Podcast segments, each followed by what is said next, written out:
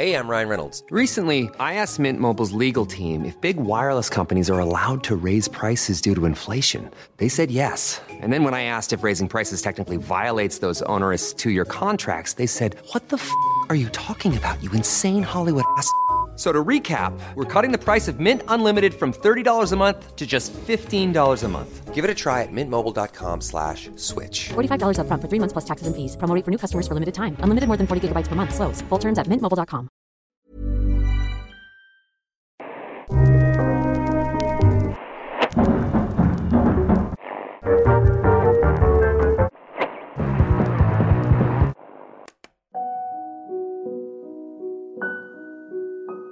A long December, and there is reason to believe that maybe this year will be better than the last. I can't remember the last thing that you said as you were leaving. Now the days go by so fast. And it's one more day up in the canyons. And it's one more night in Hollywood. If you think that I could be forgiven, I wish you would.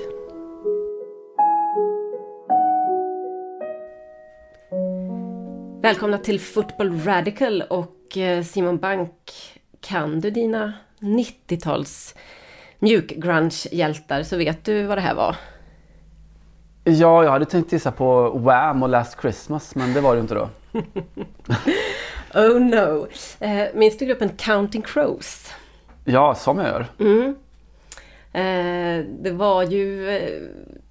tror jag lite, alltså det mjukaste i genren i alla fall. Den här kom nittonhundranittiosex, A Long December heter låten.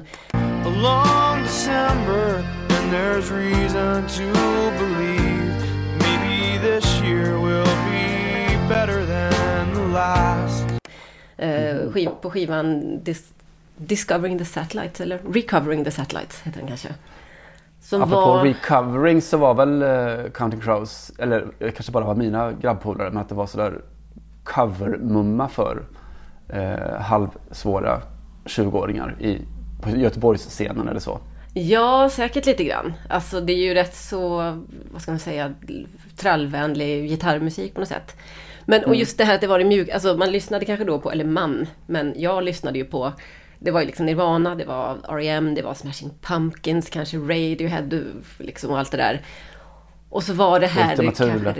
Ultima Thule, precis. Ja, men, och så var väl det här det, det lite mjukare i genren. Mjukare så här kunde mm. det inte vara för, om man skulle liksom behålla någon form av rockig trovärdighet. Men ja, eh, Counting Crows var...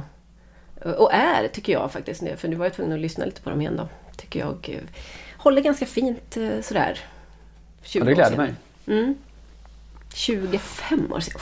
Ja, många år senare kan vi kalla det i alla fall. Mm. Mm. Julia Karlsson som klipper var inte född då? Nej, det var hon väl inte. Uh, vänta, nittiosex? Nej, det, det ligger ju i farans riktning. Det ligger absolut i farans riktning. Ja, så briljant och så ung. Så briljant, lite lite bitchig, men alldeles ja. lagom briljant för att väga upp för det. Och här lägger du in en applåd, Julia. Ja. Där satt eh, ja, nej, jag kommer tänka på den här låten för att jag många många tycker att december ofta går fort som fan. Själv tycker jag att det tar att det är en evighetsmånad, för jag väntar på liksom att få reda på om jag ska kunna fira jul med alla mina, hela min utspridda familj. Mm. Där en, två ska komma från Asien och två från Sverige, och jag och min kille härifrån, så ska vi sammanstråla i ett tredje land, eller vad blir det? Fjärde land. Och det känns som att det är bara en utdragen väntan och en svinlång decembermånad på ett dåligt covidbesked i sådär två dagar innan alla tåg går. Gud, det är så svårare att arrangera en Jalta-konferens typ. Alltså, det, är ju, det, är, det är ju lite det min brorsa har liksom lagt sig i slag med. Det är verkligen Jalta-konferensen två punkt noll. Ja, herregud. I nuläget så krävs det, för att åka till Schweiz då, där vi ska ses, en, vi ska ses då på neutral mark, ett full vaccinering såklart, och ett P C R-test sjuttiotvå timmar innan, och ett när man väljer på plats. Det här är för gr- alltså grannland Frankrike. Så att du kan ju tänka dig hur många andra ob- obstakel finns på vägen. Ja, gud, där skymning. Mm. Hårt, men ja. december, hur, hur har december behandlat dig så här långt? Ja, men okej okay, tycker jag ändå. Mm. Uh, ja, det har varit... Uh, det har hänt ganska så mycket. Jag tycker jag hade faktiskt planerat för att, uh, att liksom varva ner lite i december. Jag tänkte så här, försök nu att nju- njuta lite av den här månaden som ingen någonsin lyckas med. Uh, och för att jag jobbade mycket i november med, det var landslaget och det var det ena med det andra. Men sen så händer ju grejer, va? Zlatan bara boom. Mm, släpp, drops the mic eller the book i alla fall. Och sen så har det varit en hel del annat på agendan. Så att, jag vet inte. Jag vet att jag lever. Vilket mm, väl är bra. bra. Mm. Det är en bra start. Mm. Du då? Eh, jo då, det är väl lite den perioden när allting, allting krockar på något sätt. Och sen så börjar mm. man... Det är som att sitta med en enda stor post-it-lapp och, och stryka eh, ämne efter ämne. Det har ju varit allsvensk guldstrid. Mm. Eh, det har varit eh, V M-playoff-lottning hyfsat mm. nyligen. Det är Champions League, gruppspel som är på väg att ta slut. Och så är det lite guldboll-tjafs ju för, för egen del. Mm. Eh, Så mycket är det. Eh, mycket grejer. Mm. Eh, men man börjar komma... Det är någon sorts hörn som rundas i alla fall. Det är ganska, ganska behagligt. Sen så noterade jag i mitt eh, inflöde noterade jag att du har hängt med kungahuset. Helt sant. Eh, kronprinsessan Victoria på Parisbesök fick jag eh, hänga lite med i, igår när vi spelade in detta. Men det är ju... Eh, Alltså, jag ska inte säga att jag blir liksom övertygad royalist, men det är klart att det drar ju lite i, i, i de royalistiska tentaklerna när man, när man eh, får liksom träffa någon som är sådär mm. proffsig och perfekt i rollen. Det får man verkligen säga att hon är. Vickan, va? Jag hade förut skrivit eh, frågor till Vickan på min mobil, så ställde sig hennes presschef bakom mig och tittade, så skämdes jag lite, men eh, ja, det är som det med den saken. Det var ingen, det var ingen som, så att säga... Jag vet inte vad de förväntar sig i och för sig. Att jag skulle skrivit fr- fr- frågor till hennes majestät. Kronprinsessan. Ja. Du, hennes majestät. Jag ska berätta det. Det, det är ju det eviga problemet som, som eh, journalist och väl republikan. Eh, som väl både du och jag är i grunden. Att den här tituleringsfrågan eh, alltid mm. när man konfronteras med kungahuset. Jag har mm. haft en sån en upplevelse under...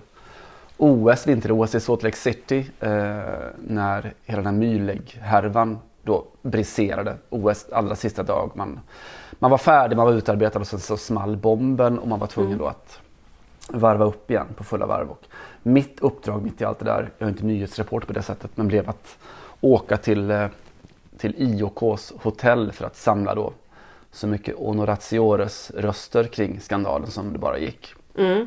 Jag, nu vill jag lägga in en liten pedagogisk eh, explainer här, för att det, vi kan inte utgå från att alla vi, alltså visst är ju i Julia Karlssons ålder trots allt, mm, sant. Eh, Simon. Så att eh, Johan Mülleg, eller Johan Mülleg var alltså en tysk eh, spanjor kan man säga, en, en tysk skidåkare som tävlade för Spanien och som var, alltså han var så dopad så att det liksom rök ur öronen kan man väl säga. Ja, han var väl vinteridrottens svar på Ben Johnson, det vill säga att du rent mm. visuellt, du behöver inte ens testa honom för att det syns. Nej, nej. Just det. Alltså, uh, ja, det var lite, det var, så hade man inte tänkt om han var svensk i och för sig. Men man, när man var svensk och, och det var just... Uh, du är väl svensk, eller? Nej, men så, alltså, om han var svensk. Ja, sant. Nej, ja, jag, jag minns detta mycket, mycket tydligt. Okej, okay, du skulle dit och samla mm, sådana ers excellensröster. Ja, precis. Och det vet. Oj, där kommer Vigard Ullvang. Vad, vad, vad syns du om, om det här eh, Mülleg-skandalen? Mm. Och så vidare. Och sen så ser jag då på avstånd, jag sitter i en hotellobby eh, halvt knockad och så ser jag på avstånd hur det kommer två säpovakter och så kommer det minsann hans majestät konungen Karl den sextonde Gustav gående. Mm. Eh, och tänker att det där vore ju en fin röst att ha, den vintersportintresserade kungen. Eh, mm. han men, men på ditt block stod det tyvärr frågor till knugen och det såg de. Var det så? De hade sett om, om man varit tillräckligt nära. Nu var de en bit bort och var dessutom på väg ut genom en bak, bakväg ut. Så jag fick liksom kasta mig fram, slita upp en dörr. Och så är det en, en lång korridor där då vakter och knug är på väg att eh, schappa. Och jag känner att ja, men det här tillfället får inte passera. Så jag, jag måste ropa helt enkelt. Eh, och hamnar... Alltså det är en svinbra bild. Det är alla vi som inte känner dig som skjutjärnsjournalist. Alltså det här, det här är faktiskt fruktansvärt bra. Ja, det är som sån oerhörd inre ångest eh, som går på högvarv. Och, och jag hamnar då i det här att, vänta nu, just det, tituleringsdilemmat. Vad är det nu man säger till Knugen? Eh, Knugen, nej. Gustav, Tjabo, nej, nej, vad var det nu igen? Och dörren öppnas, han är på väg ut. Jag måste, det måste komma till mig. Och då kommer det till mig. Ers majestät, ursäkta. Så, ers majestät, sjunger det när man säger. Så oerhört hovsamt blev det.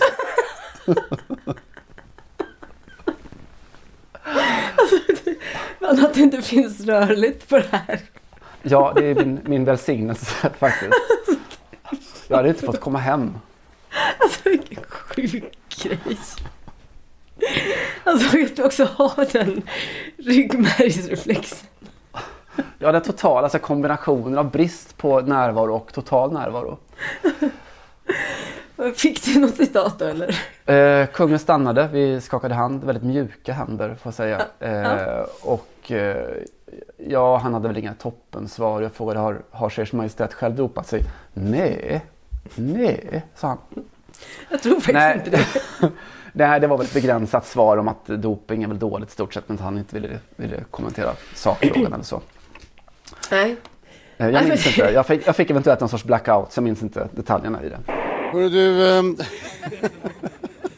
jag tror det är ganska normalt och det är väldigt trevligt när sånt här händer. Det är väl inga konstigheter med det. Det var jätte, jättebra. Det var jätte, jättebra. Jag höll mig i ungefär sju minuters intervju från att både säga kronprinsessan och du. Det var liksom min elastiska övning, eller akrobatiska övning igår. Snyggt jobbat. Det, mm, men det är svårt att man ska ropa på någon såklart. Det var, jag var ju aldrig riktigt i den... i den situationen. Ja, det gläder mig. Mm. Och inte. Eh, ja, så långt hänt i veckan. Ja. Jay. Just det. Jag har inte så mycket att rapportera från fotbollsfronten. Jag såg väldigt mycket snuttar, vilket ju alltid är dåligt. Du vet, oj, nu verkar det vara där klassiker var eh, spännande, så slår jag över där och så. Fast vänta, mm. vad händer nu i? Och så. Eh, såg däremot hela damernas F A-cupfinal, vilket var... Mm. Spännande är väl att ta i, för att Chelsea var ganska så överlägsna. Men det är kul ibland tycker jag att se lag som har gått in i den där fasen när de är så bra så att man känner på något sätt att det, det, är, en ny, alltså det är en ny nivå. Det är nu klart, mm. Chelsea fick ett tokstryk i, i, Chelsea, i Champions League-finalen i våras bara. Mm. Så det är kanske lite tidigt att utropa, men Men det var ändå, det var de som bestämde vart, liksom, vart matchen skulle ta vägen helt och hållet. Och det var bara en väntan på eh, islossning. Och så sätter Samantha Kerr liksom det tre noll på en lobb. Ja, det var, det var en, en, i sanning en uppvisning. Ja, sådana Poborski-avslut. Oerhört snyggt var det. Mm. Eh, också fascinerande med, med Emma Hayes som väl är... Jag vet inte om hon är den i fotbollsvärlden som, som om man lägger ihop värdena, meriterna som tränare och som eh, fotbollsexpert, alltså tv-expert i fotboll, är den som mm. når allra, allra högst. Mm. Eh, hundra procent i båda rollerna. Just det. Eh, däremot så slutade hon spela fotboll när hon var sjutton. Fick jag mig till livs under den här finalen. Mm. Så att ska man räkna in det också så kanske det finns någon konkurrent. Men visst, hon är väl mycket uppskattad som, som pandit. Vad heter det? Ja, expert mm. helt enkelt. Just det. Ja, annars då så har jag väl mest uppmärksammat att eh, Djibouti söker en ny förbundskapten till sitt herrlandslag. Åh, oh, vart ska vi? Och, eh, visst, alltså... Jag, jag, jag tänkte nämligen lite på dig i den här rollen, Simon. Mm. Den, jag tänkte A- Afrikas horn som gjort, ja. Tänkte du? Mm. Ja, precis så. Och den, den vita trollkaren och så vidare. Mm. Att det kunde vara något för dig. Det skulle kanske falla på att du saknar alltså, A-licens för K A F, UEFA Pro-licens eller A-licens UEFA. Men utöver det så är det intressant. Alltså Djibouti har gått utan förbundskapten sedan i oktober när man sparkade fransosen Julien Mett på grund av då svaga resultat. Djibouti ligger på 100, åttiofjärde plats på F I F As rankningen och sånt där. Och nu har man helt enkelt gjort, kommit ut med en sorts platsannons kan man väl säga.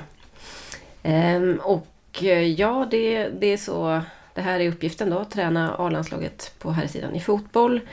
Ehm, profilen då, förutom att man ska ha någon form av, vad ska man säga, tränarlicens, så måste man kunna eh, ha en god kännedom om franska språket.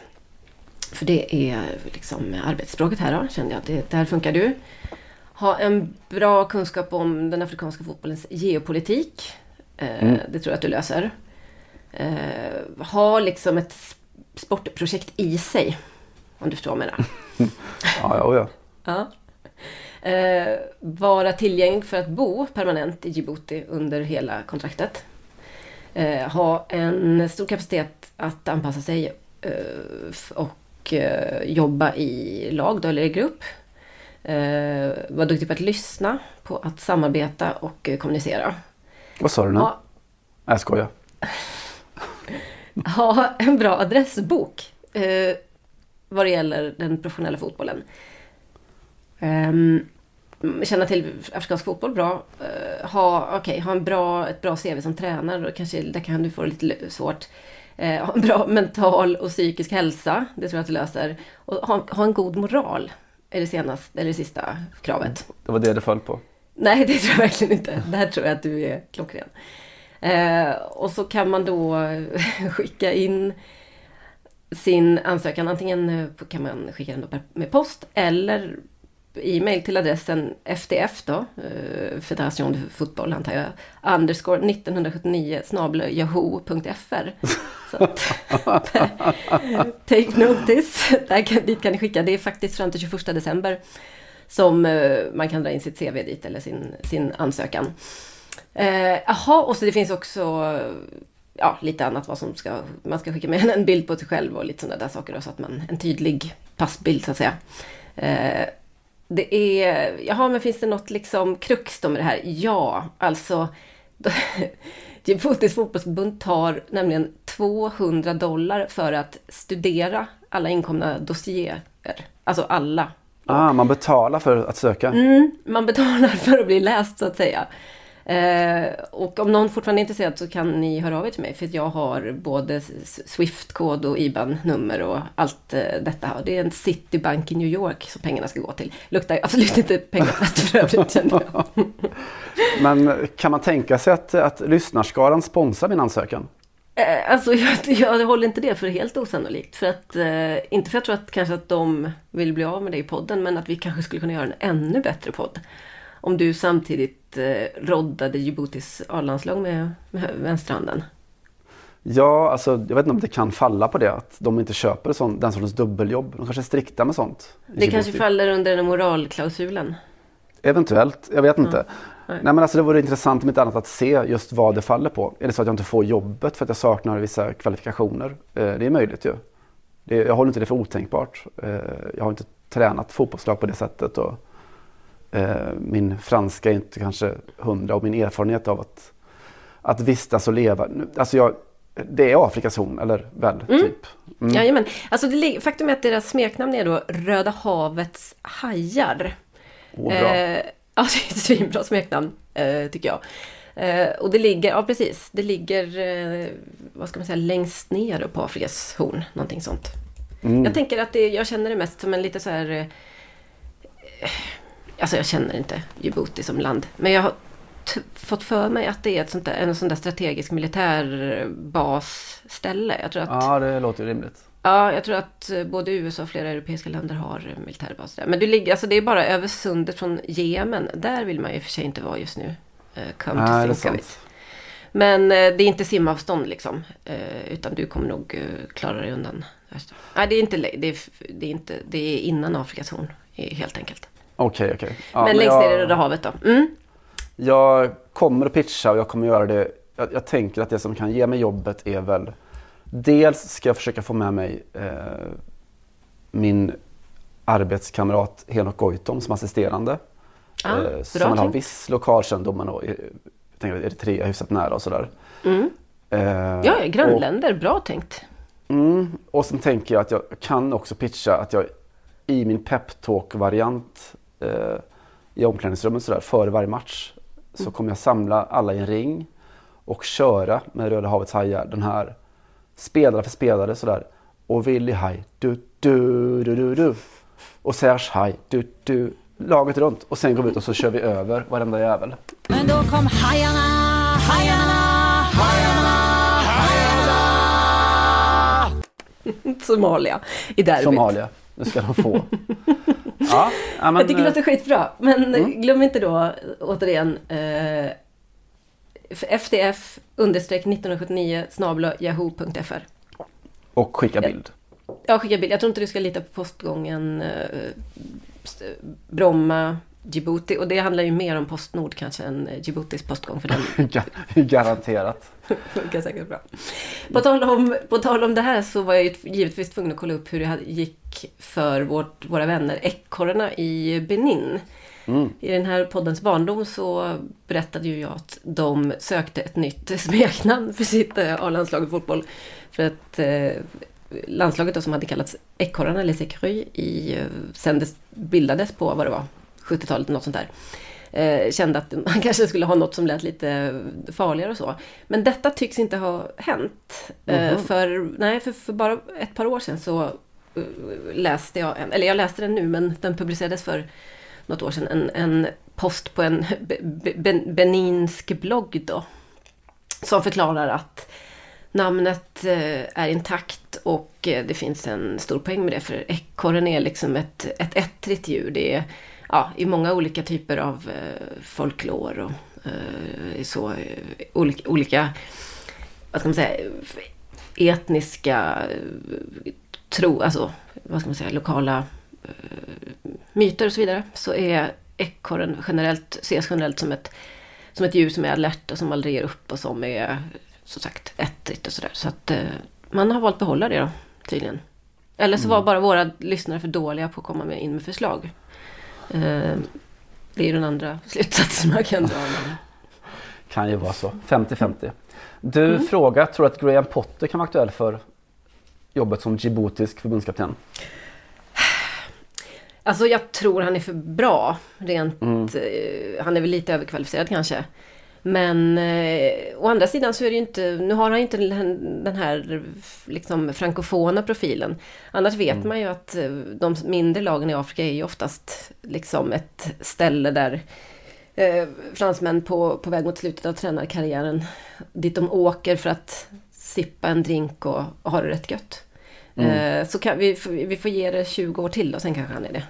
Sen kanske han är det. Jag har tänkt på det, för jag har tänkt ganska mycket de senaste veckorna på Graham Potter. Mm. Eh, och utifrån hypotesen och tesen att han eventuellt kan vara världens bästa människa. Mm. Eh, det är lätt den känslan man får. Alltså vi följer honom såklart med stort intresse eh, i Brighton där han ju överpresterar. Eh, de borde vara ett bottenlag. De är ett, om inte ett topplag så i alla fall ett väldigt solitt och stabilt Premier League-lag numera eh, spelar positiv fotboll och alla älskar Graham Potter. Eh, Jonathan Liu gjorde ju en intervju med Guardian i veckan mm.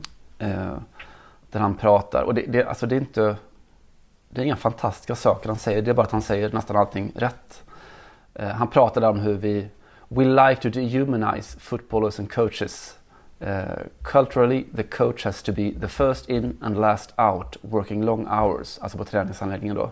Mm. Uh, and I understand where that comes from, but it's about balance, being able to see the bubble for what it is, see the noise for what it is. Uh, ja, men han, han har en sån här väldigt så mänskligt förhållningssätt till den galna nya fotbollsbubblan mm. uh, och pratar om sådär med saker som man inte kan, kan kontrollerat. Fotboll handlar om spelare till, till syvende och sist. Det handlar inte om tränarna. Eh, sådär, man kan göra en del. Men det är bara liksom... That's just for show really. Alltså det som tränarna gör under matcher.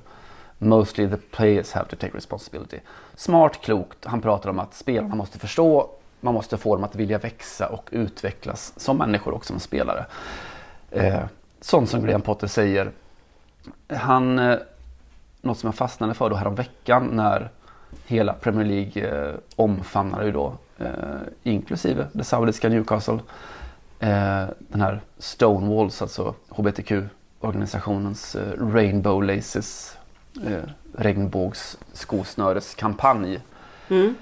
Eh, och ja, det går väl att kalla det där, vad var det vi sa förra veckan? Slacktivism, alltså sloganaktivism på något sätt. Men mm. man måste liksom botta i det för att det ska betyda någonting. Och när Graham Potter pratade om det här, så ja, vi kan väl lyssna på vad han sa i frågan. You know, as a game we should be welcome for everybody regardless of their um, who they love. So uh, fantastic initiative, I think. It's something that uh, football still needs to carry on working with, because um, you know, we, we have to carry on being open and welcome to, to all. Så säger Graham Potter. Det är inte doktor King det där heller, men uh, han säger det bra liksom. Mm. Uh, och det har en viss betydelse kanske att just Graham Potter i just Brighton säger det. För Brightons historia, om man känner till den, så är det ju att det är en, det är en öppen stad. Uh, the gay capital uh, i Storbritannien. Mm. Lite sådär Englands San Francisco, om man tänker. Ja, det är ju verkligen det. Mm, väldigt så starkt. Pirerna ut där och mycket färger och ABBA. Och ja, liksom. Och klubb, det är klubbar och det är ja, en väldigt stark H B T Q-rörelse helt enkelt. En sån väldigt stor närvaro av, av den communityn. Så. De har också stor, Storbritanniens största sån här Pride, Pride-festival och så. Mm. Mm. Eh, mm, och det är ju en fråga som är tung och viktig. Det finns såna här ganska färska undersökningar som visar på eh, bland pojkar just då, så är, om man jämför eh, unga killar som är gay eller bisexuella, så är det ungefär hälften så vanligt att de spelar fotboll eller lagidrotter mm. som bland de som är straighta. Eh, och det här då, just Brighton, när de spelar fotboll, så de har fått vänja sig vid att höra liksom från läktarna under liksom tjugo år att eh, ramser som man spelar på att ja, glöm inte att ni är minsann bögstaden liksom. Det är liksom does your boyfriend know you're here? Eh, det är eh, you're just a town full of benders. Och så vidare och så vidare. Eh, vilket då ganska länge har setts liksom som en mindre form av kränkningen än det som man då lagt mer energi på, det vill säga rasismen. Eh, och ja, även mm. när det gäller rasismen så är det det heller helt enkelt. Det är oftast är det ju rasismen mot, mot svarta. Eh, inte lika mycket kanske mot asiater. Då. Jag har ju det här exemplet från mitt Olympic Marseille i förra helgen var det väl, när de var på Etoile och spelade. Och där du hör från ljudupptagningen från bänken där de då säger helt vidriga, idiotiska, rasistiska saker mot en sydkoreansk trådspelare. Mm. Eh, och det, det. det är ganska bekant och accepterat att just rasismen mot asiater är något som inte tar alls på samma allvar liksom, som rasismen mot svarta. Nej, just det. Eh, kanske beroende på att ofta så rasismen mot svarta handlar om svarta som någon slags jävla... Ja, de är dumma och någon sorts hotfull närvaro. Och så. Vi pratade om det här en veckan också.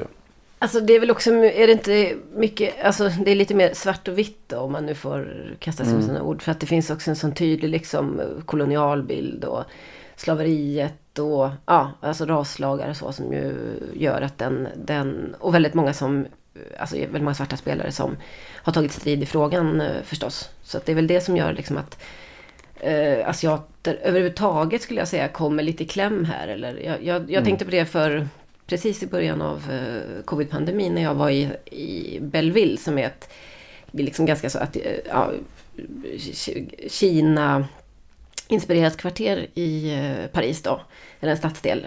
För, och, för det här var precis då när man fortfarande sa Kina-viruset, eller ja, det var mm. i alla fall väldigt mycket, väldigt mycket känslan att det var, det var de som var farliga och så.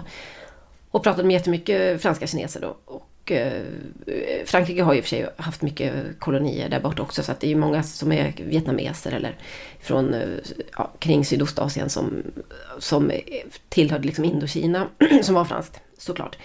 Men hur som helst, då, då sa jättemånga franska kineser till mig att det här, vi har aldrig, jag har aldrig upplevt rasism på det här sättet.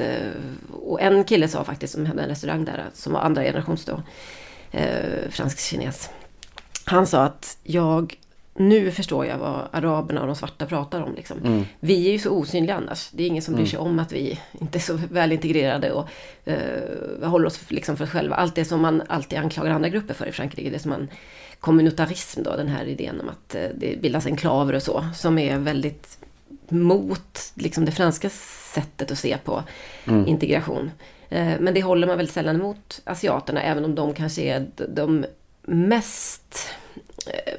vad ska man säga, de, de, mest, de som mest stannar i, alltså bosätter sig ihop, eh, driver, alltså Chinatown, ägnar sig åt en viss typ av yrken, ja precis, och inte blandar sig så mycket om man, ska, om man nu får använda det ordet, med etniska fransmän, eller andra fransmän för den delen.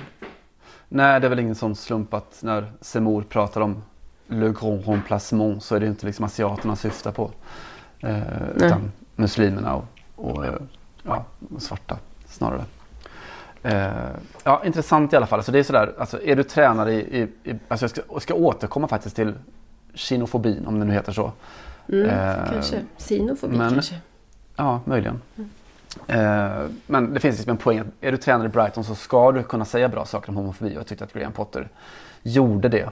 Eh, och det var bra. Eh, vad, har, vad sysslar han med, med för någonting då? Jo, för ungefär en månad sedan så drog Graham Potter ut då, eh, inte i fält men i tält med bland annat då gamle, sin vapendragare från Östersundstiden, Billy Reid, assistenten, och eh, mm. blev uteliggade för en natt, hemlösa för en natt. Eh, de sov i tält i november, kalla Brighton. Eh, och gjorde det då som en del i ett projekt, ett lokalt projekt för att uppmärksamma just situationen för hemlösa. Mm. Eh, och ja, Graham Potter pratar om det också och säger att det finns ett sånt stort stigma kring hemlöshet. Eh, det här är några av de som mest utsatta i vårt samhälle mm. och de behöver vår hjälp. Och det är många som är sjuka och har dålig hälsa, och det it's heartbreaking eh, att vi tjugohundratjugoett fortfarande har människor som bor på våra gator. Eh, och så lyfter han då alla de här organisationerna som arbetar för att göra deras liv eh, mer drägligt eller värt att leva på något sätt. Mm. Eh, jag tycker bara om att Graham Potter finns där ute i, i mm. vår värld, och att han tar med sig sakerna från, som vi såg i Östersund, och han tar med sig dem även i Premier League-miljön, den sinnessjuka, sinnessjuka Premier League-miljön på något sätt. Det var lustigt, för att precis eh, ett par timmar innan vi satt oss och, för att podda idag, så kom FIFA ut med en kampanj, jag tror att det var att den startade idag, med eh, Graham Potter, och det handlar om mäns våld mot kvinnor, och här kan ju cyniken säga, men nu får du fan vara nog med woke under Graham, men jag tyckte det här var snyggt eh, för att han vänder sig inte riktigt till vad man tror. Eh, vi kan väl lyssna lite på det. Hi, I'm Graham Potter. I believe that everyone is entitled to live in a safe home. If you are thinking of hurting your partner or children with words or actions, here are some steps you could try. Know that you are responsible for your actions. Step away into another room or outside for a deep breath. Act in a way that is respectful and safe to you and your family. Know that you can control your actions and can seek help. Know that you can control your actions. Remember that everyone is entitled to live in a safe home and has the right to live free of violence. Jättebra. Det är ju inte så ofta man ser den här typen av antivåldkampanjer som riktar sig till något annat än kvinnorna. Och det är ju det första man tänker, såklart. Du behöver inte stå ut med våld. Du har rätt att ja, leva utan att någon kontrollerar dig. Här är kvinnornas hus. Här är ett nummer du kan ringa. Här är ett tecken du kan göra om du sitter i sån här mm. Zoom-konferenser och så vidare och så vidare. Det är ju väldigt sällan man talar till männen som slår, helt enkelt. Annat mm. än med totalt fördömande ord, vilket ju är, men det är ju alltid om dem på något sätt, och det är ju eh, förståeligt såklart. Jag menar inte att det här inte ska fördömas, men jag tyckte det var intressant eh, valet att rikta sig till de här männen och säga, du har ansvar för dina, för hur du agerar, du kan kontrollera situationen. Eh, vill du bli våldsam, eh, ta ett djupt andetag och ta en promenad istället. Eh, det kan, det kan låta jätte liksom, förminskande av problemet, men jag tror verkligen inte att det är det, för att det finns också olika grader av eh, våld och olika kulturella grader också av det faktiskt. Eh, där det här säkert kan, kan ha, vara en poäng att, att påpeka. Och eh, det tycker jag var snyggt att han, han, eller FIFA, vem som nu bestämde det, tog den vägen in i, i debatten.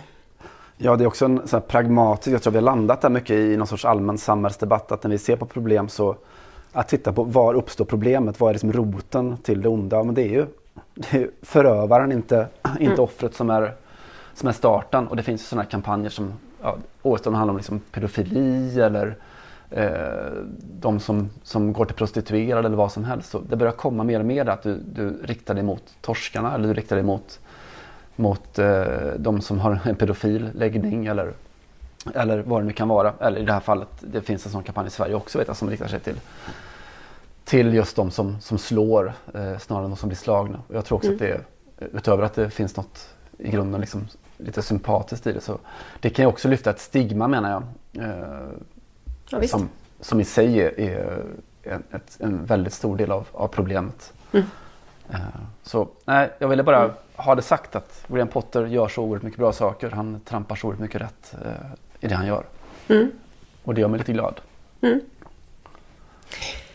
Från Potter då till Ibrahimovic. Eh, vi kan väl inte hålla oss längre, för nu har jag ju läst hans nya bok Adrenalina. Eh, som kommer i, imorgon i Sverige, ja. Skitsamma i och för sig, för ni lyssnar ju så mycket här på typ torsdag. På onsdag kommer, kommer boken på svenska.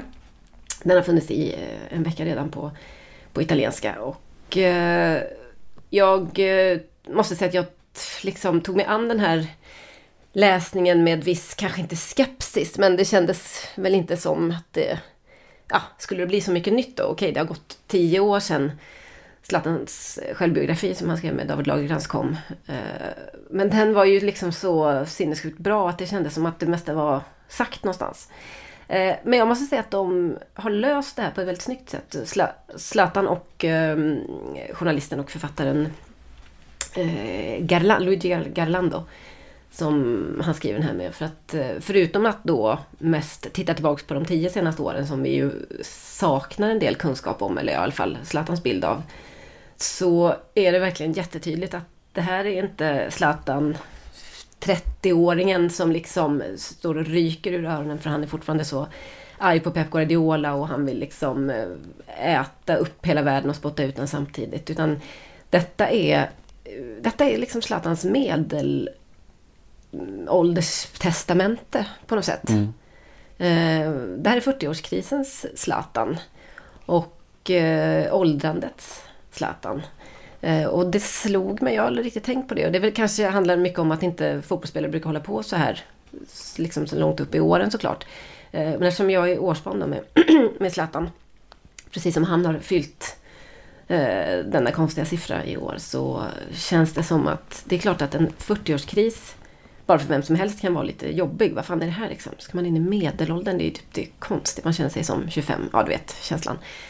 Men det är klart när den kommer som fotbollsspelare och dessutom då sammanfaller med att du vet att karriären är slut snart, när som helst, så måste det ju vara en sån jävla liksom dubbelsmocka på något sätt.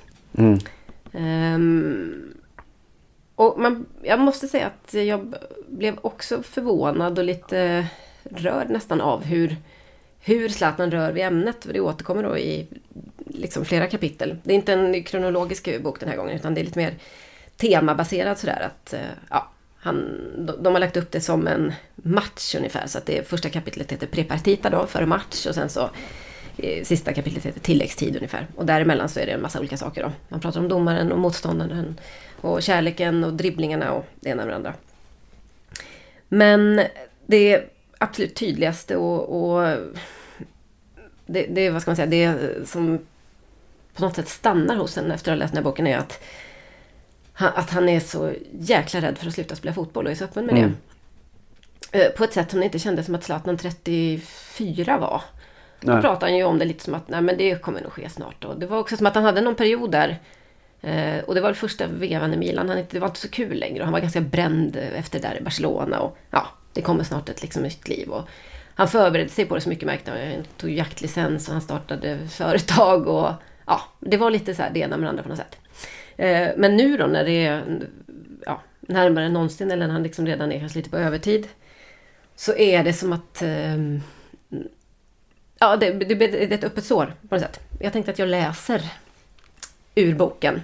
Eh, jag, jag kommer göra skamlös eh, reklam för den i podden. Eh, det är så många som säger vilket bra liv som fotbollsspelare. Eh, och visst, adrenalinet finns där. Eh, kontraktskrivandet. Alla säger till dig hela tiden att du är den bästa.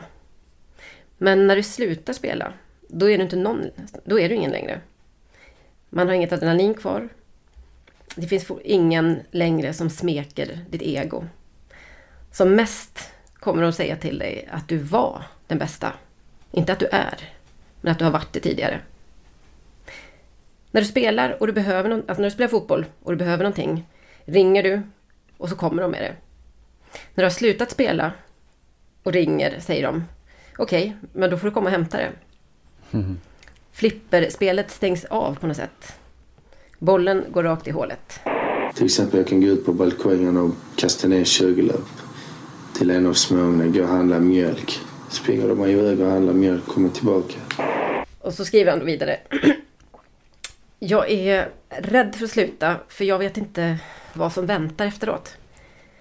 Varje dag som går eh, kommer jag ju närmare och närmare ögonblicket och dagen. Och jag inser att jag blir räddare och räddare för det. Det, är inte, det handlar inte om pengar. Det kommer jag inte ha någon brist på. Det är något annat. Det är frågan, vad ska jag göra? Snart är mina pojkar arton och har sina egna liv.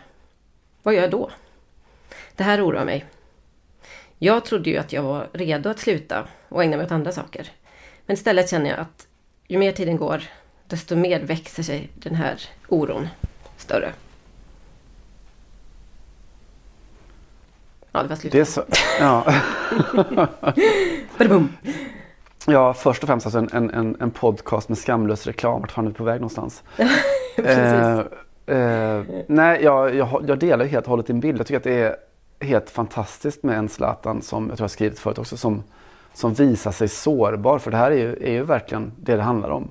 Ja. Eh, att lägga ut, alltså att ha gått från den här eh, alfahanne, big man grejen som är ett av de stora problemen man har haft med, med Zlatan Ibrahimovic, att han är, och det där finns ju också i boken liksom, med, han, han omfamnar sin Berlusconi och alla de här starka männen som han, han speglar sig i och, och ser upp till och, och sådär. Eh, men att han också pratar om de här sakerna, och det, det är en mycket större styrka på så många sätt att, att kunna göra det. Eh, och det går ju inte att, att läsa eller att lyssna till det där utan att höra ekon från Francesco Totti och hans maledetto tempo, alltså den förbannade tiden som bara går, eh, som går från st- stora och små, eh, och skräcken. Eh, Totti jag har faktiskt pratar om nämnt, det där, hur, kastar in en disclaimer bara att jag nämner just det med Totti i min recension, för jag har recenserat den här boken också, Stiman, för vår kultursida. Ah. Så att ni vet nu förhand att jag inte snor det resonemanget från dig. Den kommer imorgon. Ja, whatever. Den kommer på utkomst, utgivningsdagen. Ja, det finns bara en av oss och det är vi och så vidare. Exakt så. Mm. Nej, men jag, visst, visst är det så. Alltså, jag, jag blev nästan, jag fick nästan en liten klump på magen när han skrev att och snart har pojkarna flyttat, eller ja, snart har de sina egna, snart är de arton, har sina egna liv. Och det är klart att Zlatan fick barn tidigt, så att det, det är ju det är inte jättesnart, men det är klart vad den minsta är tretton fjorton någonting. Och så satans långt kvar är det ju inte. Och han skriver också på ett ställe att men hur ska mina dagar se ut sen då? Okej, jag går upp, jag kör barnet till skolan. Eh, vad gör jag sen då? Okej, jag kanske går till gymmet då och kör en halvtimme, kanske en timme liksom. Boom, boom, boom. Vad ska jag göra sen då? Mm. Alltså det är ja. väldigt så... Ja, det, det är väldigt... Eh, jag måste säga att eh, förutom att han liksom aldrig upphör och imponerar på en, förvånar en och allt det där, så, så måste jag ge den här journalisten Garlando att han verkligen liksom också letat fram en grej som ger en helt, ett helt nytt perspektiv på Zlatan, nämligen den här liksom totala fyrtioårskrisen helt enkelt.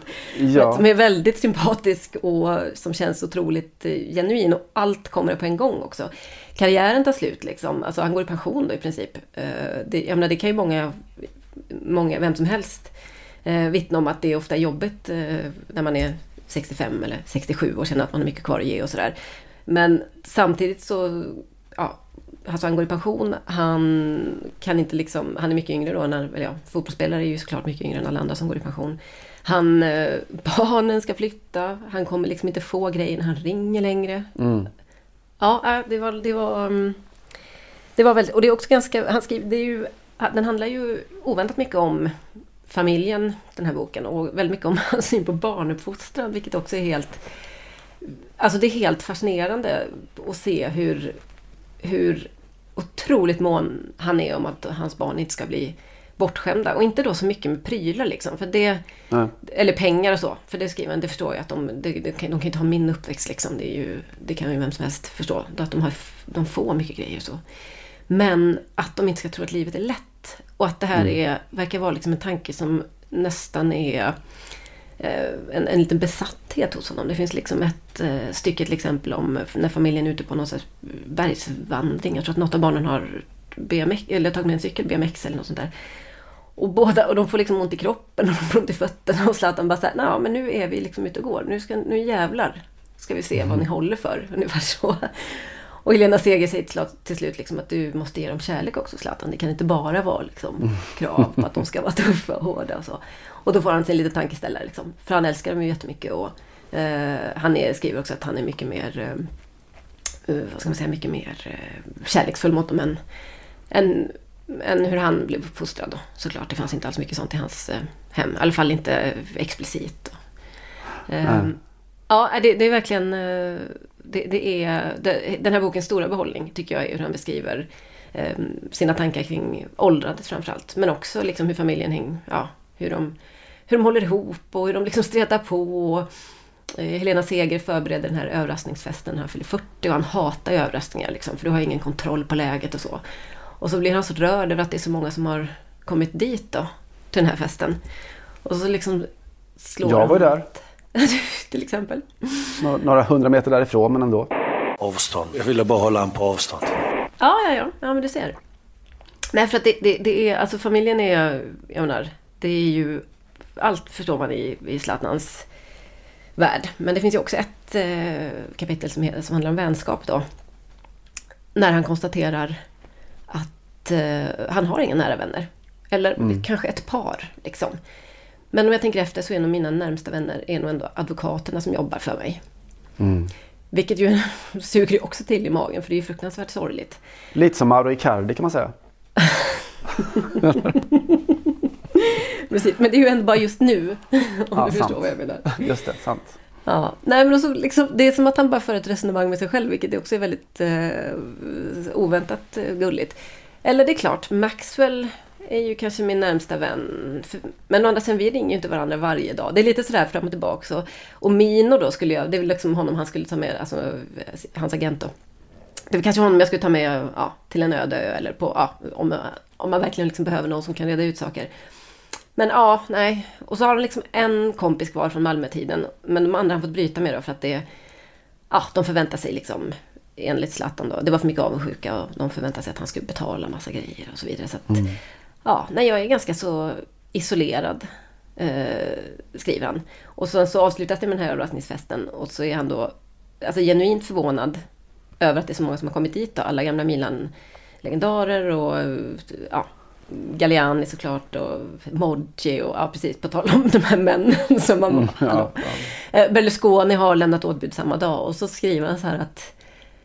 Och jag menar, det är klart de inte hade vågat säga nej om jag ringde, men nu var det ju inte jag som bjöd in dem, det var ju Helena, och då hade de ju kunnat titta på ursäkter.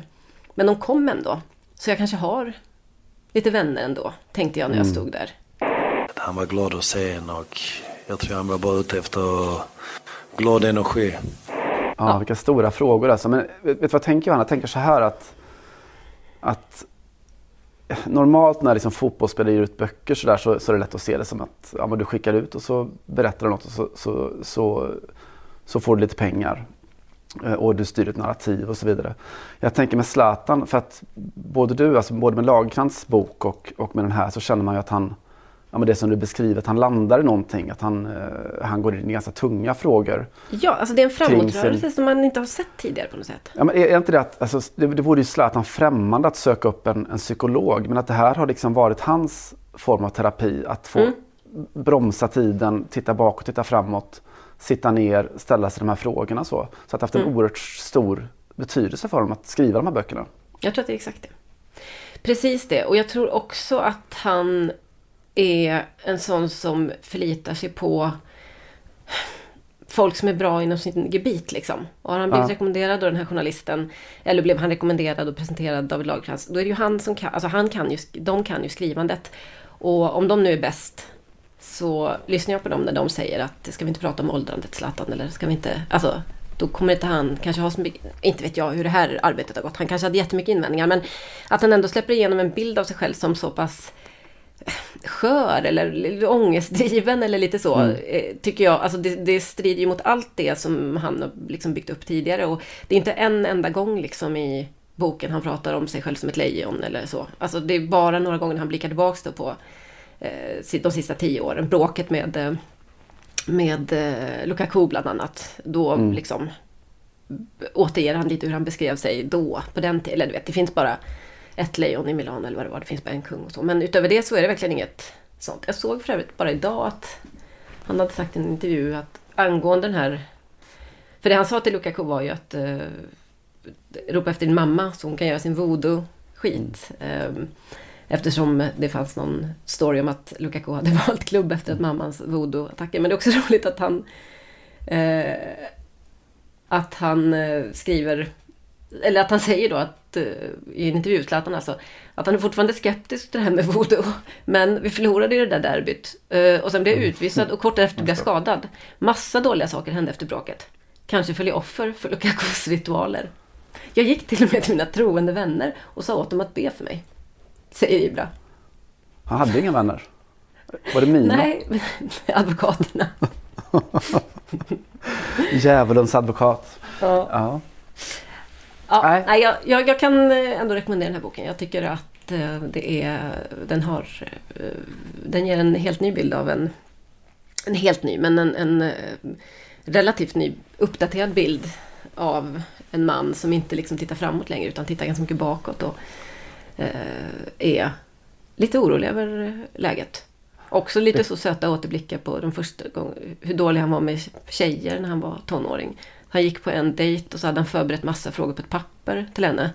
Och så, här fick, kände jag ju sympati som eh, nyutexad journalist, för då gör man ju samma sak. Man har massa frågor och så bara säger intervjupersonen något annat, så fattar man att här kom, borde komma en följdfråga, men man går inte tillbaka till sitt papper. Så beskriver Zlatan ungefär. När hon bara pratar om något annat så ger hon tillbaka till frågorna på pappret. Det blev inga fler dejter. Ja. Har du gjort en intervju innan eller inte? Jag har fått svaret för att fråga.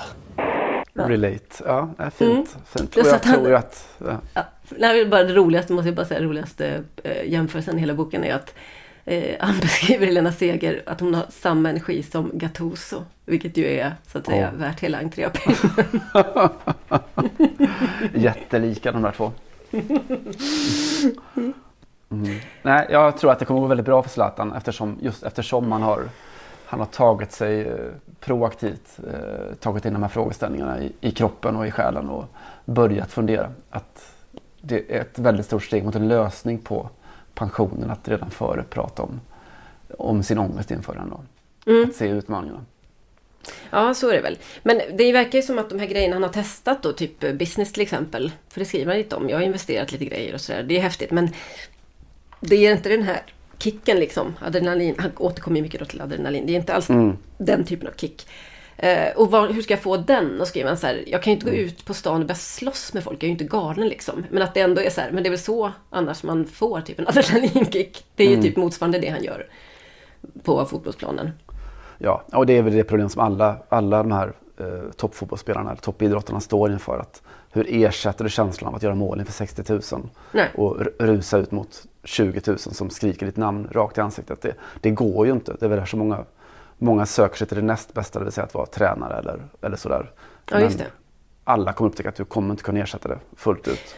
Han tar ju upp lite det här med fotbollsspelare som blir, eller före detta fotbollsspelare som blir expertkommentatorer då. Mm. Och skriver liksom att de saknar bara uppmärksamheten och kicken liksom. Det är därför man gör det, det finns inga andra mm. skäl. Alltså pengarna är oftast inte ett skäl och så. Och så skriver han, och det här visste inte jag faktiskt, det har inte vi uppmärksammat alls, att han har gjort en, ett försök uh, i, uh, under V M tjugo arton. Han satt med i katarisk tv, alltså jag, jag, tror att det var, jag antar att det var beIN då. Och uh, försökte kommentera en match som expert, men gav upp. Och eh, antar jag bröt det kontraktet för att det bara kändes, han skrev någonting om att det kändes konstigt att sitta och ha synpunkter på liksom spelare, och han var mitt i karriären själv och ja, det var inte hans grej. Det vill man ju höra faktiskt. Alltså de, de, de var det finns det bandet. Ja. Mm. Spännande. Mm. Precis, eh. men det, det var ju jättespännande faktiskt. Jag, eh, jag, alltså det var intressant också det där som du sa på tal om de här männen han ser upp till. Och det här tycker jag är det andra som är bra med boken. Att det är inte någon som har tvingat honom att göra avbön från Zlatan. Han blir mer Zlatan och en annan Zlatan. Men det är så att han någonstans kastar in eh, Luciano Moggi. Obs, mm. disclaimer, jag vet att. Utan det är bara så här, det är min kompis och det är en stor man. Och jag märkte aldrig av eh, att vi fick eh, liksom, domsluten med oss på den tiden. Och den, de där två Scudetto-pokalerna är våra, punkt. Mm. Och Berlusconi också bara så här, ja vi var förbi hans villa i Sardinien men med Helena. Det är liksom inget så, eller till och med när han skriver om att han är lite sur för att han hade köpt en lägenhet i uh, det här Trump Tower i New York och så blev Trump vald till president och så var det så jävla mycket stök där runt så att bara, värdet bara stört, dök på de där lägenheterna. Det måste jag ta upp med honom om jag träffar honom någon gång. Inte ett ord om vad han tycker om Trump eller Berlusconi. Alltså att han, det är liksom en moralkod som är liksom helt är ganska italiensk då, om man ska vara, säga någonting om den såklart. Och som är liksom, jag tycker bra att den finns med för att det betyder att ingen har tvingat in Zlatan i något eh, och, och börja kompromissa med sån här grejer. Det är någon jävla LeBron James-skit. Nej, lite så. Nej, precis. Nej, men till och med att han är så här, när jag var ny i Amsterdam så drog jag och mina kompisar till Red Light District liksom. Jag var jätteintresserad, alltså det var så himla, man hade hört himla mycket om det. Eh, Men så blir det liksom lite tjafs där eller vad det är någonting. Så drar de därifrån. Inget typ om att så här, ops, det är hemskt med kvinnor som behöver sig. Alltså, ing, alltså inte, ett ord, inte ett ord, utan det var lite så. Ja. Nej, det är, man måste hålla isär politiken och politiken. Det tycker jag också.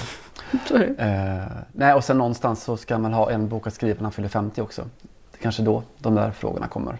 Aha, the, the woke book kommer då. The woke book kommer mm. hem, ska läsa.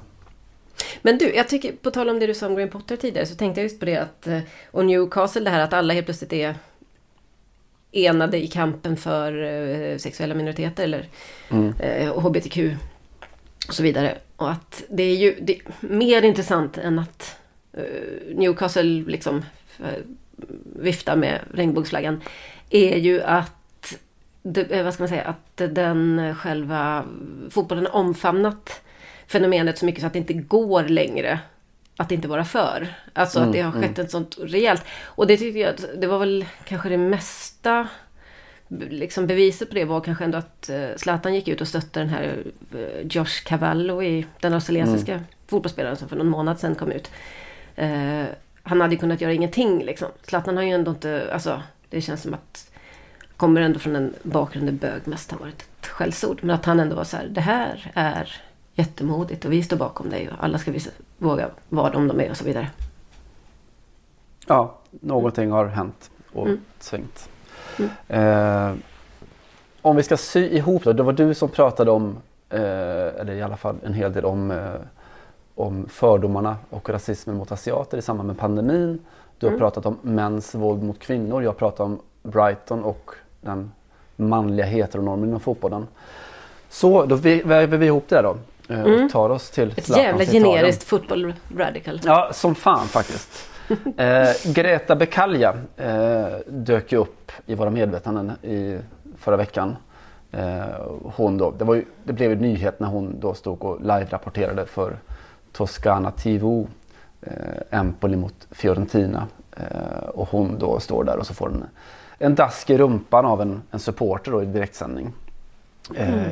Inget nytt under solen. Det har ju det är tusen som har skrivit om det här förut med, med kvinnliga reportrar som blir antastade på, på jobbet för att de jobbar med fotboll. Mm. Eh, jag vet inte, såg du bilderna eller såg du filmklippet därifrån? Nej. Nej, det, alltså det, det som jag tycker sticker ut med just det här med Greta Beccaria-fallet är väl att, eh, och det som är hemskast med dem är att man ser hur hon, hur rädd hon ser ut efteråt, och hon liksom vänder sig om och kastar liksom blickar över axeln för att se om det kommer fler då, när hon samtidigt i direktsändning försöker värja sig mot hela den här otroliga förnedringen som hon är utsatt för. Mm. Eh, svinjobbigt eh, att titta på, och jag måste ens tänka så det var att uppleva det liksom. Ciao Giorgio, eccomi, stanno uscendo adesso tutti i tifosi della Fiorentina, volevo sapere un po' che clima c'è soprattutto. Provaci, non sarà facile. Raga... Scusami, eh. non puoi fare questo, eh. Mi dispiace. Dai, non te la prendere, non te la prendere. Bene. Eh, det har ju pratats en hel del om, inte bara det här fallet utan tidigare i talen också, inte minst om, om mäns våld mot kvinnor. De har haft de här kampanjerna med med rödsminkade ansikten eh, mm. på Serie A-spelarna. Eh, även Ronaldo rödsminkad eh, mm. när han var i Juventus. Mm. Eh, och ja, jag tänkte att trots att vi har pratat väldigt mycket om det här eh, så vi pratade lite om just Greta Beccaria-fallet ändå. Eh, för jag gjorde min lilla research kring henne då. Hon är på väl, all, de allra flesta sätt en väldigt typisk sån här eh, kvinnlig karaktär i hela liturgin kring Il Calcio. Hon är liksom, du vet, modellbakgrund. Hon är... Mm, Velina, da, da, da. Mm. Mm, Velina, precis. Söt som socker, och hon är journalist och sådär. Men om man då svänger av lite därifrån då, snabbt till det som vi pratade om förut då. Eh, rasismen mot asiater. För de har då i Toscana just då, finns Europas allra mest kinesiska stad i Prato. Man räknar med att ungefär var sjunde invånare där är, har rötterna i Kina. Aha. Mm, så där, en sån här arbetskraftsinvandring till textilindustrin under nittiotalet. Så. Mm. Ja, det är ju många, jättemånga, in, alltså hela norra Italien är ju... Milano finns ju ett stort kinesiskt om, område också, en stor ja, diaspora. Ett Chinatown där också. Mm. Eh, såklart vana vid fördomar och hån, och inte minst då i samband med, med fotboll. Du vet att det finns en sån där klassisk banderoll från när Fiorentina var nere i Serie C och möter Prato, lilla Prato. Och så har de upp en banderoll där det står Forza Prato. Alltså det är en utbyte mot L. Du fnissar. Mm, me- Melalis och så vidare. Mm, precis jag, ska, så. jag ska bara sticka in en grej här. När jag bodde i Rom för numera rätt så många år sedan så eh, sökte jag ett nytt boende och fick detta just i det kinesiska området, eh, lite strax bakom eh, Stazione Termini. Mm. Om det är någon som om det ja, om någon vill orientera sig. Och eh, då sa hon som hyrde ut lägenheten, ville liksom berätta lite hur det var, och så sa hon så att det är mycket det bor mycket kineser här liksom, jag vill att du ska veta det. Jag bara så här, jaha, ja, typ så här. Hon bara så att eh, men de är lugna liksom. Uh, och det är verkligen, jag menar, de kommer stå och prata i grupp och så där lite där nedanför när du går hem och så, men det är inget att oroa sig för. Och då sa jag så här, vad, vad tror du som svensk tjej att man tycker det är jobbigast liksom? En grupp med kinesiska män som står och pratar när man ja, slinker förbi och tar trappan upp. Eller en grupp italienare som utan undantag kommer komma med en kommentar. Absolut inte fientligt, men ändå alltid kommer kommentera att man är där. Hon bara, ah, är vero? Du vet, så här, ja men gud, så är det ju såklart. Så här, det hade aldrig slagit henne. Hon kände bara att hon var tvungen och... Um, varna mig för kineserna liksom. Mm. Som, som ju verkligen som, det, var, alltså det är mycket kinesisk maffia där dessvärre. Det är ganska mycket sådana liksom, pengatvätt affärer. Mm. Du vet, man går in i en affär och så ska man, vill man köpa ett par skor, och de har, bara, aldrig, de har ju skor där, men de har aldrig sålt några, för alla fattar ju så här, någonstans förstår väl du också att det är inte det vi håller på med här. Mm. Det var mycket den stämningen liksom. Men nej, det, det, när jag sa det så var det verkligen som att hon bara så här, gud, det har du helt rätt i. Det är klart att det måste vara jobbigare. Jag bara, ja. Ja, ah, förlåt, passus. Skönt att insikterna kommer. Det är en, mm. en, en välfunnen passus. Mm. Eh, du pratade om, om de här eh, kineserna du hade träffat under pandemin då, som, som vittnade om hur att det var första gången som de fick känna av, kanske på allvar, något mer sånt akut allvar, eh, rasismen och fördomarna, vad det kan liksom leda till eller så. Just att det är ett ho- hot i det. Eh, samma för pra- Prato såklart. Eh, det var ju, de märkte av det väldigt mycket då. Mm. Eh, och de själva, eh, just Prato var en av de städer som hanterade pandemin allra bäst, och de var väldigt tidiga med isolering, och de, de tillverkade och skickade masker över hela Italien eh, mm-hmm. och så vidare, och, och klarade sig väldigt bra då för att vara en, en, en sån stad i, i, på övre halvan av Italien. Mm. Eh, och vad fan pratar jag om det för? Jo, för att det finns då en koppling eh, och den hittar vi via det moderna konstmuseet i Prato. Luigi Pecchi, ett fint Ej att förväxla med Prado-museet. Bara just det, Prato-museet. Mm. Och om man tittar på styrelsen där så ser man att i styrelsen för det moderna konstmuseet i Prato sitter en tjej som heter Greta Beccalia. Aha. Mm, fint. Det var inte som att jag skulle skydda henne från att få en dask i rumpan och gick på fotboll, men ändå. Nej, jag har hört att det brukar inte göra det just eh, så. På, mm. inte, inte i alla fall för sådana spontana attacker. Nej. Jag syr ihop ytterligare här, för att det, det var ju du som pratade om, om det intressanta med, i Potter-uttalandet, att man gick på förövarnas mekanismer snarare än brottsoffren. För mm. Greta Beccalia har såklart fått jättemycket stöd i italiensk debatt och italiensk press och tv inte minst då. Eh, och det är inte så jävla intressant kanske att läsa hundra texter om att det är för jävligt med eh, att förnedra eller förgripa det på, på kvinnor i olika former så. Eh, kanske intressantare att titta på eh, förklaringarna bakom. Och den texten som jag fastnade för skrevs av en journalist och författare som heter Nicola Mirenzi, eh, Inter-supporter, som har skrivit en, en bok om eh, just hur det är att älska Inter. Eh, han har också skrivit en bok om Pasolini. Eh, och jag tänker att om man nu har ett intresse för Inter och fotboll och Pasolini så är man ganska väl skickad att skriva en, en text om just Greta Gate. Indeed. Mm, hans rubrik då på texten är att i fotboll är det den manliga kroppen som är det sanna sexobjektet. Eh, med då poängen att fotbollen, alltså herrfotbollen då såklart, allting kring herrfotbollen, präglas av någon slags sån här sublimering av en, en manlig homosexuell blick. Eh, han nämnde i hans eget fall då Zanettis ben, det var de snyggaste jag någonsin sett i italiensk tv. Mm. Eh, men allvarligt sådär att det, det är herrfotbollen som en, en miljö eller en kult då, där män kan älska män, eh, och att man av just det skälet då behöver vissa ventiler, liksom att du måste kunna distansera dig från bögeriet, att du måste manifestera din heteroblick då med snygga, snygga brudar eh, och så, mm. men att allt det där, alltså föraktet mot bögar eller de snygga brudarna som ska finnas där, de spelar egentligen bara biroller i den stora, stora myten om, om herrfotbollen. Mm. Nicola Mirenzi avslutar sin text så här: Il cuore del calcio non sta negli uomini che odiano le donne, ma negli uomini soprattutto, ma non solo, che amano altri uomini. Alltså att fotbollens hjärta finns inte i män som hatar kvinnor, utan i män, framförallt men inte bara, som älskar andra män. Mm. Vad ger du för analysen? Ja, nej, alltså det är ju right up my alley, men jag tycker att den är extra relevant också på italiensk fotboll, som ju har liksom lekt med den här dubbelheten och inte kanske medvetet, men i så många år. Jag menar, sen så kom ju Premier League kom i kapp och nu måste alla eh, skaffa sig en stil och ha liksom ett uttryck och sådär, men det är ju alltså, italiensk fotboll har ju, har ju alltid varit känd för att vara liksom den scenen för fåfänga och för rakade ben och de här eh, tidigt med tatueringar till exempel och hårbanden, du vet, alla de där grejerna.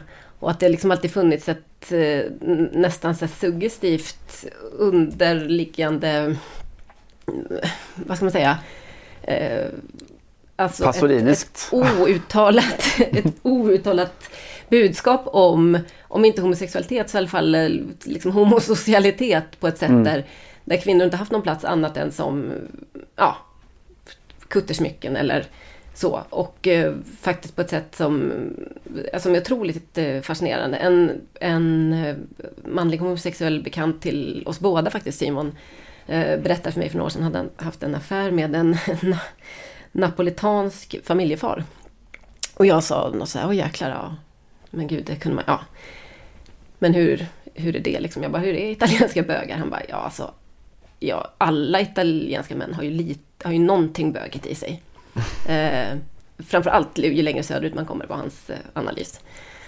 Och det, ja, det, det får stå för honom, men jag tyckte att det var, jag, jag köper lite den premissen. Jag tycker faktiskt att det är bland det mest intressanta kring maskulinitetidealet inom fotbollen är just den italienska, för att det är så, så jäckande på något sätt. Det är så, mm. eh, det är ett sånt otroligt öppet flörtande med eh, gay-koder och har varit i, i, i alla tider egentligen.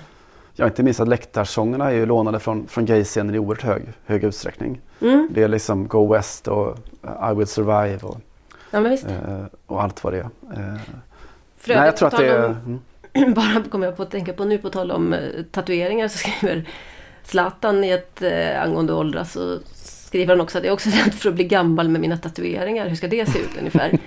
jag, det är därför jag satt alla på ryggen, för att jag ska slippa se dem när jag blir gammal. Så dags att tänka på det nu. Jag har inga på benen. Han har väl i och för sig några på bröstet, men det kanske är svårare att se. Men ja, ja nej, men det var väl det var väl lite förutseende att han ändå tänkte så här: jag tatuerar ryggen för att när jag blir gammal och det börjar liksom släppa lite, så behöver jag inte se eländet. Sant. Mm. Ja, det finns någonting i det här, i alla fall den, den homosociala miljön som eh, värjer sig mot, mot de externa stora hoten, men kanske har landat i att eh, bögarna kommer inte ta fotbollen från de straighta männen, och eh, kanske inte ens kvinnorna lyckas med det. Vi kommer säkert landa där också, vad det lider. Mm. Eh, vi har pratat en timme, tror jag. Eh, mm. Och jag sitter och huttrar i, ett, i minus femton grader, eh, marginellt varmare inomhus. Eh, och mm. tänkte avsluta veckans lilla avsnitt med att ta en sväng förbi Västindien. Hur känns det? Ah, aldrig, mm. Inget har någonsin känts bättre. Visst är det så. Eh, zooma in på en tjej som heter Carmen Cambiasso. Eh, född i Dominikanska republiken. Eh, med en vilja att bli fotbollsspelare. Eh, vilket hon också blev. Hon har spelat landslaget då för Dominikanska, både F sjutton och U tjugo. Eh, och genom fotbollen då så kunde hon ta den här vägen som väldigt många eh, i, i Dominikanska eh, tar eller drömmer om. Hon fick stipendier för att flytta till U S A och plugga på college. Mm. Eh, grejen med hennes fotbollsspelare var att hon, hon gillade fotboll, alltid gjort, men hon älskade kanske inte fotboll. Eh, det var liksom lite för jobbigt med, med disciplinen och lite för tungt att börja försaka alla andra värden i livet. Gud, lätt, hon... exakt som min relation till när jag spelade. Ja, eh, mi, minus landslagsspelet då. Förlåt, det var verkligen inte alls på något sätt som min relation till fotboll. Glöm det. Så, Julia, klipp bort. Eh, hon kanske också kommer spela F eller U tjugo någon dag, det vet man inte. Julia. Eh, ja, eh, det som Carmen Cambiasso hittade istället då, eh, som gav henne ett utlopp för då den här, eller hon fick mer energi och hon eh, kunde skapa lite friare utan att försöka på samma sätt. Det var, det var musiken, hon hittade den. Eh, hon är nu, Carmen, tjugotvå bast. Hon har förändrat hela sitt liv och gör musik under artistnamnet Change. Eh, tyck vad du vill om det artistnamnet. Men det har gått bra från henne. Vi har ju skrattat lite åt, åt fotbollsspelare som tar vägen till musiken. Eh, det blir inte alltid toppen bra sådär. Så att säga. Så att säga. Men eh, Change, eh, Carmen, eh, har varit på turné i Latinamerika i de senaste månaderna. Är på väg att bli stor på riktigt. Hennes senaste video eh, där hon då spelar rollen som en, eh, ja, en olycklig part i en, en lesbisk kärleksrelation eh, har fått nu nära två miljoner spelningar på, på YouTube. Eh, det är ganska mycket. Eh, mm. Vet du hur många visningar som Raubtiers Achtung Fanzer har? Sedan? Jag gissar för att det har fördubblat sista, senaste dygnet kanske. Förmodligen. Ändå en miljon mindre. Mm. Makes ja. You think. Ja, verkligen. Ja, så låt oss ta oss härifrån med inte ett ironiskt heil utan med Change. Eh, lite musik från en fotbollsspelare som hittat sin nya kärlek. Det här är Intentar med Carmen Cambiasso. Eh, och så säger vi väl hej och på återhörande då. Olé! Olé. Hay veces que las cartas no están a nuestro favor. A mí me dolería que dieras adiós. Yo preferiría que te quedaras y me abrazaras. Yeah, yeah. Tal vez de nada vale yo. Du har lyssnat på en podcast från Aftonbladet. Ansvarig utgivare är Lena K. Samuelsson.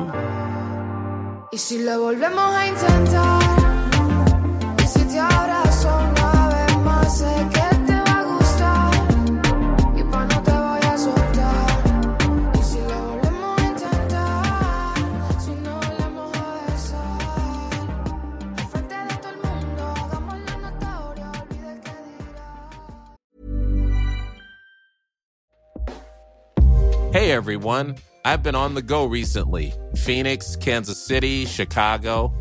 If you're like me and have a home but aren't always at home, you have an Airbnb. Hosting your home or a spare room is a very practical side hustle. If you live in a big game town, you can Airbnb your place for fans to stay in. Your home might be worth more than you think. Find out how much at airbnb dot com slash host.